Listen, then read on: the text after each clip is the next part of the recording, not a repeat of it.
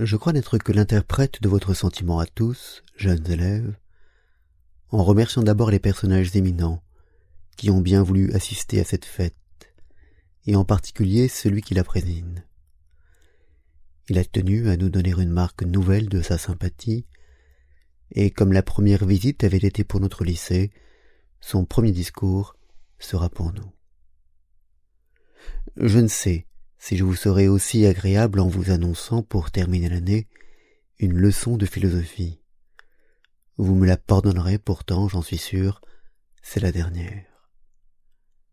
Je me punirai d'ailleurs moi-même, et puisque c'est à l'abus d'une étude spéciale, que je devrais d'avoir été, même en un jour de fête, moraliste et morose, je me condamne, en guise de pénitence, à rechercher avec vous les inconvénients graves de ce qu'on appelle la spécialité.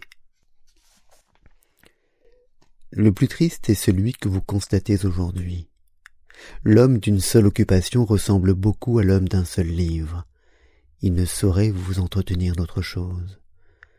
S'il est philosophe, et qu'une faveur imméritée l'appelle à prendre la parole, il s'épuisera en vains efforts pour trouver un sujet du discours attrayant, se décidera pour la littérature, la quittera pour l'histoire, et y aboutira enfin, après un long travail et de pénibles recherches, à une leçon de morale. Que serait-ce si, au lieu de l'entendre en public, vous alliez le voir chez lui? Le spécialiste a mauvais caractère. Entamez avec lui une conversation banale, parlez de ce qu'il sait mal ou médiocrement, il vous répondra, et vous pourrez le quitter avec la conviction qu'il est homme du monde mais que le hasard ou le désir de lui plaire vous mette sur ce qu'il appelle sa spécialité, il se tait, il sourit, il vous laisse dire. Tranquille et impertinent, il attend que vous ayez fini. Rusticus expectat dum defluat amnis. Il se garderait de vous interrompre, car de vos erreurs accumulées se dégage pour lui une grande vérité. Il sait il a en effet assez pratiqué sa science pour avoir pitié de vous. Il n'a pas assez cultivé les autres sciences pour se rendre compte de ce qu'il a encore à apprendre et éviter, en restant modeste, qu'on se moque de lui. Mais voici ce qui est le plus grave. La spécialité, qui rend le savant maussade, rend la science stérile. Certes, la division des sciences est chose naturelle, à une époque où l'intelligence humaine était encore dans l'enfance, on pouvait, sans trop d'ambition, aspirer à tout connaître. Telle fut l'illusion généreuse de la philosophie des premiers temps. Elle se définissait la science des choses divines et humaines. On n'a pas tardé à faire cette découverte désespérante, l'univers est plus vaste que notre esprit. La vie est courte, l'éducation longue, la vérité infinie. Il faut se consumer en erreurs, il faut te consumer en efforts pénibles, tâtonner longtemps pour mettre la main sur une bien petite parcelle de la vérité. Encore meurt-on sans l'avoir trouvée ou même entrevue. De là, un grand nombre de sciences particulières dont chacune a son objet propre et sa méthode spéciale, qui toutes paraissent se suffire à elles-mêmes, et poursuivront isolément leur marche jusqu'au jour où, réunissant dans une vaste synthèse l'immense multitude des faits peu à peu recueillis et des idées longtemps accumulées, quelque génie privilégié rapprochera peut-être ces fragments et reproduira, dans l'ordre de ses conceptions, l'ordre même qui a présidé à la construction de l'univers. Qu'il y ait des sciences spéciales et qu'il faille choisir, c'est une dure nécessité. Nous devons nous résigner à connaître peu si nous ne voulons pas tout ignorer mais on ne saurait s'y résigner trop tard. Chacun de nous devrait débuter, comme a fait l'humanité, par la noble et naïve ambition de tout connaître. On ne devrait descendre à une science spéciale qu'après avoir considéré en haut, dans leurs contours généraux, toutes les autres. C'est que la vérité est une. Les sciences particulières en examinent les fragments, mais vous ne connaîtrez la nature de chacun d'eux que si vous vous rendez compte de la place qu'il occupe dans l'ensemble. On ne comprend pas une vérité particulière quand on n'a pas aperçu les rapports qu'elle peut avoir avec les autres. Connaissez-vous un édifice quand on vous en a montré d'avance toutes les pierres? Et pourtant, il n'y a que des pierres en édifice. C'est que tout l'art est dans l'arrangement, et que l'important n'est pas de connaître la pierre, mais la place qu'elle occupera. Vous avez tous manié un microscope, et vous avez pu voir, dans la boîte qui le contient, ces plaques de verre qui renferment une préparation anatomique. Prenez l'une d'elles, placez-la sous l'objectif, et regardez à travers l'instrument. Vous apercevez un tube, divisé en compartiments. Faites glisser la plaque. Aux cellules succèdent les cellules. Vous avez distingué admirablement chacune d'elles. Mais quel était l'objet? Et qu'avez-vous vu? Vous serez bien obligé, si vous voulez le savoir, de laisser là votre instrument et de contempler à l'œil nu, dans sa totalité repoussante, la patte d'araignée. C'est pour regarder la vérité au microscope qu'on l'a, elle aussi, décomposée. Si l'on ne commence par jeter un coup d'œil sur l'ensemble, si l'on se transporte tout de suite aux parties pour ne considérer qu'elles, on voit très bien peut-être. On ne sait même pas ce qu'on a regardé. C'est par une espèce de paresse intellectuelle et pour n'avoir pas besoin d'étudier le reste qu'on se renferme aujourd'hui dans les limites d'une science spéciale je voudrais qu'on modifiât un peu cette formule et qu'on se consacrât à une science spéciale le jour seulement où on n'a plus besoin d'étudier toutes les autres. Nous mettrions ainsi plus de temps à acquérir la science, nous en mettrions moins peut-être à la faire avancer. Je ne me dirai pas de la science de notre temps. Elle a beaucoup fait pour notre commodité, L'industrie et les arts lui doivent une éternelle reconnaissance. Si elle ne nous surprend plus par ses inventions merveilleuses, c'est qu'elle a lassé notre admiration. Beaucoup de bons esprits s'étonnent pourtant que la science paraisse de plus en plus abandonner la théorie pour la pratique, qu'on s'occupe plutôt des conséquences que des principes, et qu'au milieu d'une si grande abondance d'inventions, il y ait si peu de découvertes. Ils sont d'ailleurs assez difficiles pour ne pas se contenter de cette réponse déjà faite à Newton et à Galilée. Les principes sont trouvés. Je ne sais si je me trompe, mais je crois que le goût de ces spéculations élevées ne s'est point perdu. Ce qui manque peut-être aux savants, ce sont les connaissances générales dont on se sert comme d'un point d'appui pour s'élever au-dessus d'une science spéciale, la dominer et toucher aux principes. Si l'on écoutait le spécialiste, la physique risquerait fort de devenir un simple catalogue de phénomènes et la chimie un recueil de formules pharmaceutiques. Dans le grand journal de la science, il ne remplit que la colonne des faits divers. Il oublie que les faits sont les matériaux de la science, non la science même, que celle-ci commence avec la découverte des lois, et que le simple collectionneur de faits ressemble beaucoup au cuisinier qui, au lieu d'un bon plat, nous en servirait les ingrédients. Cette impuissance à coordonner les faits, à les réduire en système, ne viendrait-elle pas de ce que les connaissances générales font chez lui défaut?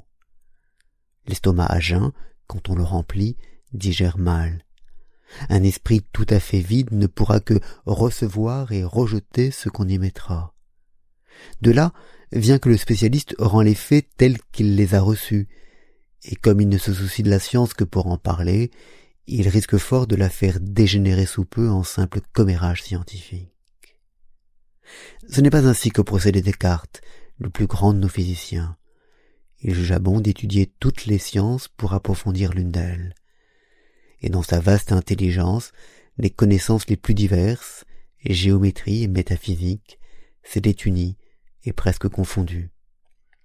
Ainsi sa conception philosophique de l'espace lui suggéra la découverte de la géométrie analytique, et c'est par la considération des attributs de Dieu qu'il fut conduit à la théorie des ondulations.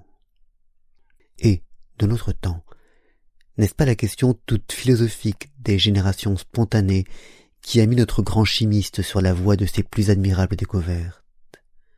Est-ce par l'effet d'un simple hasard que l'auteur des plus belles conceptions de la science contemporaine se trouve être en même temps un philosophe et un lettré?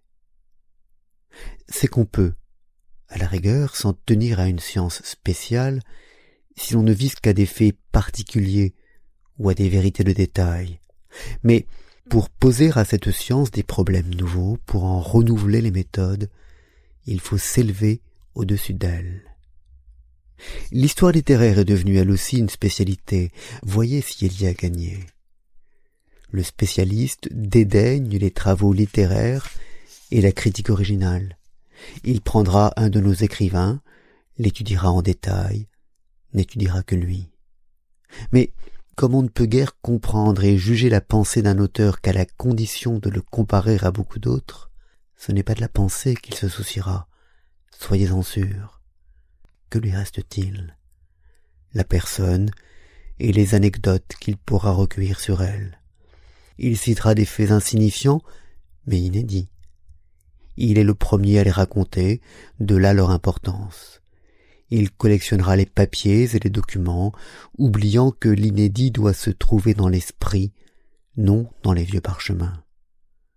Le style et la manière d'un auteur ne le préoccuperont guère.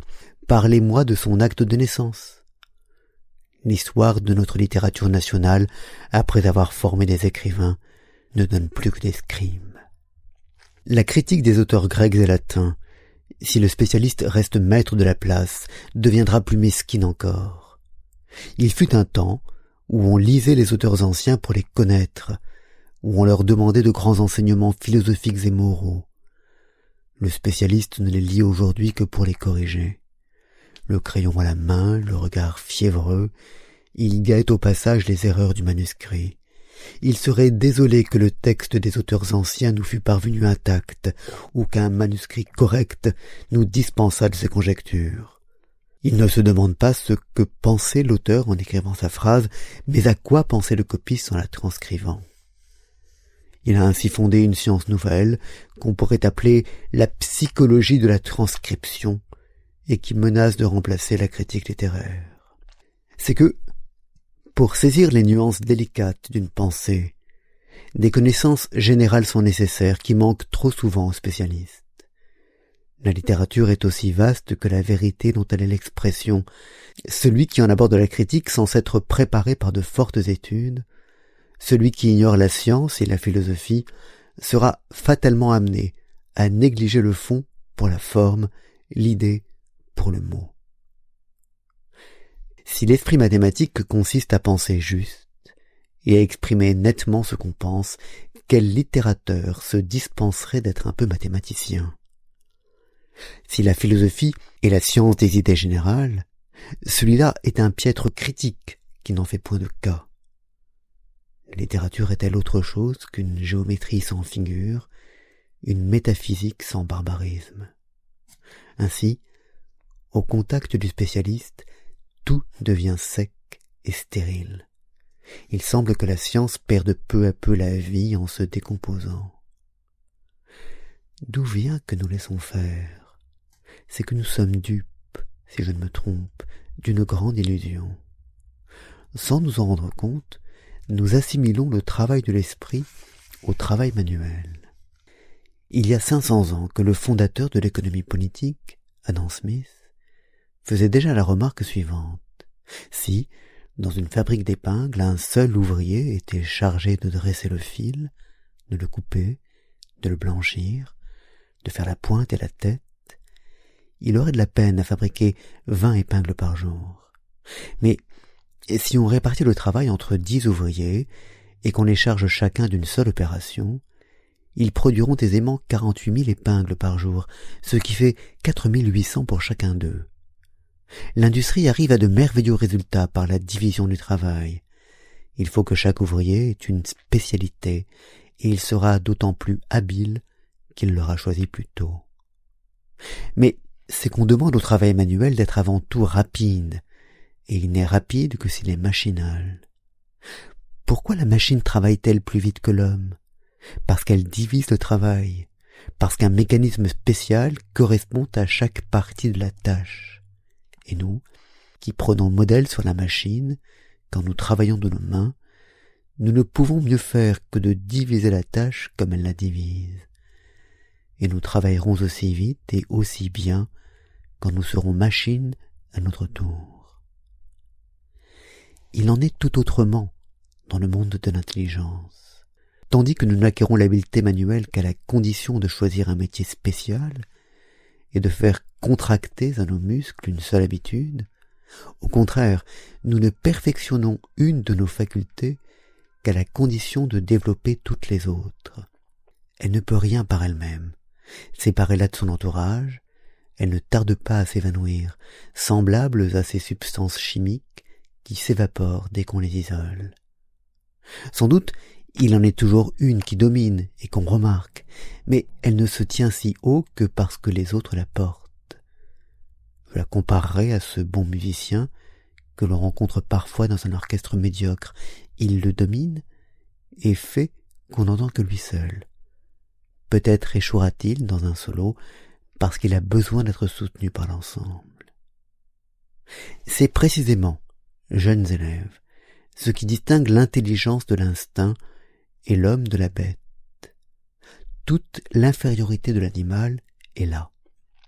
C'est un spécialiste. Il fait très bien ce qu'il fait, mais ne saurait faire autre chose. L'abeille a résolu, pour construire son alvéole, un problème de trigonométrie difficile. En résoudra-t-elle d'autres? Celui qui admet, comme l'ose soutenir un naturaliste contemporain, que nous descendons, l'animal et nous, d'un ancêtre commun, ne pourra-t-il pas dire que notre intelligence est devenue ce qu'elle est par les habitudes variées qu'elle a contractées successivement, au lieu que celle de l'animal s'est peu à peu rétrécie et atrophiée dans les limites étroites d'une spécialité. Conservons notre supériorité, et puisque la variété des aptitudes est ce qui nous distingue, restons hommes. Pour cela, jeunes élèves, vous êtes à bonne école. Ce qui fait le mérite et la force de l'université, c'est qu'elle exclut du lycée les études spéciales et se préoccupe simplement d'élever l'esprit en le fortifiant. Sachons lui gré de ce désintéressement. Et à ceux qui lui reprochent de n'être point pratique, d'enseigner tout et de ne préparer à rien, répondons que le meilleur moyen de réussir n'est pas de viser trop tôt au succès, que les grandes études classiques, en développant l'intelligence entière, lui donnent assez d'ampleur pour contenir, assez de force pour tout entreprendre, et qu'il serait en tout cas puéril pour se préparer plus facilement à la vie, d'enlever d'avance à la vie ce qui en fait la grandeur et le prix. Et propter vitam vivendi perdere causas.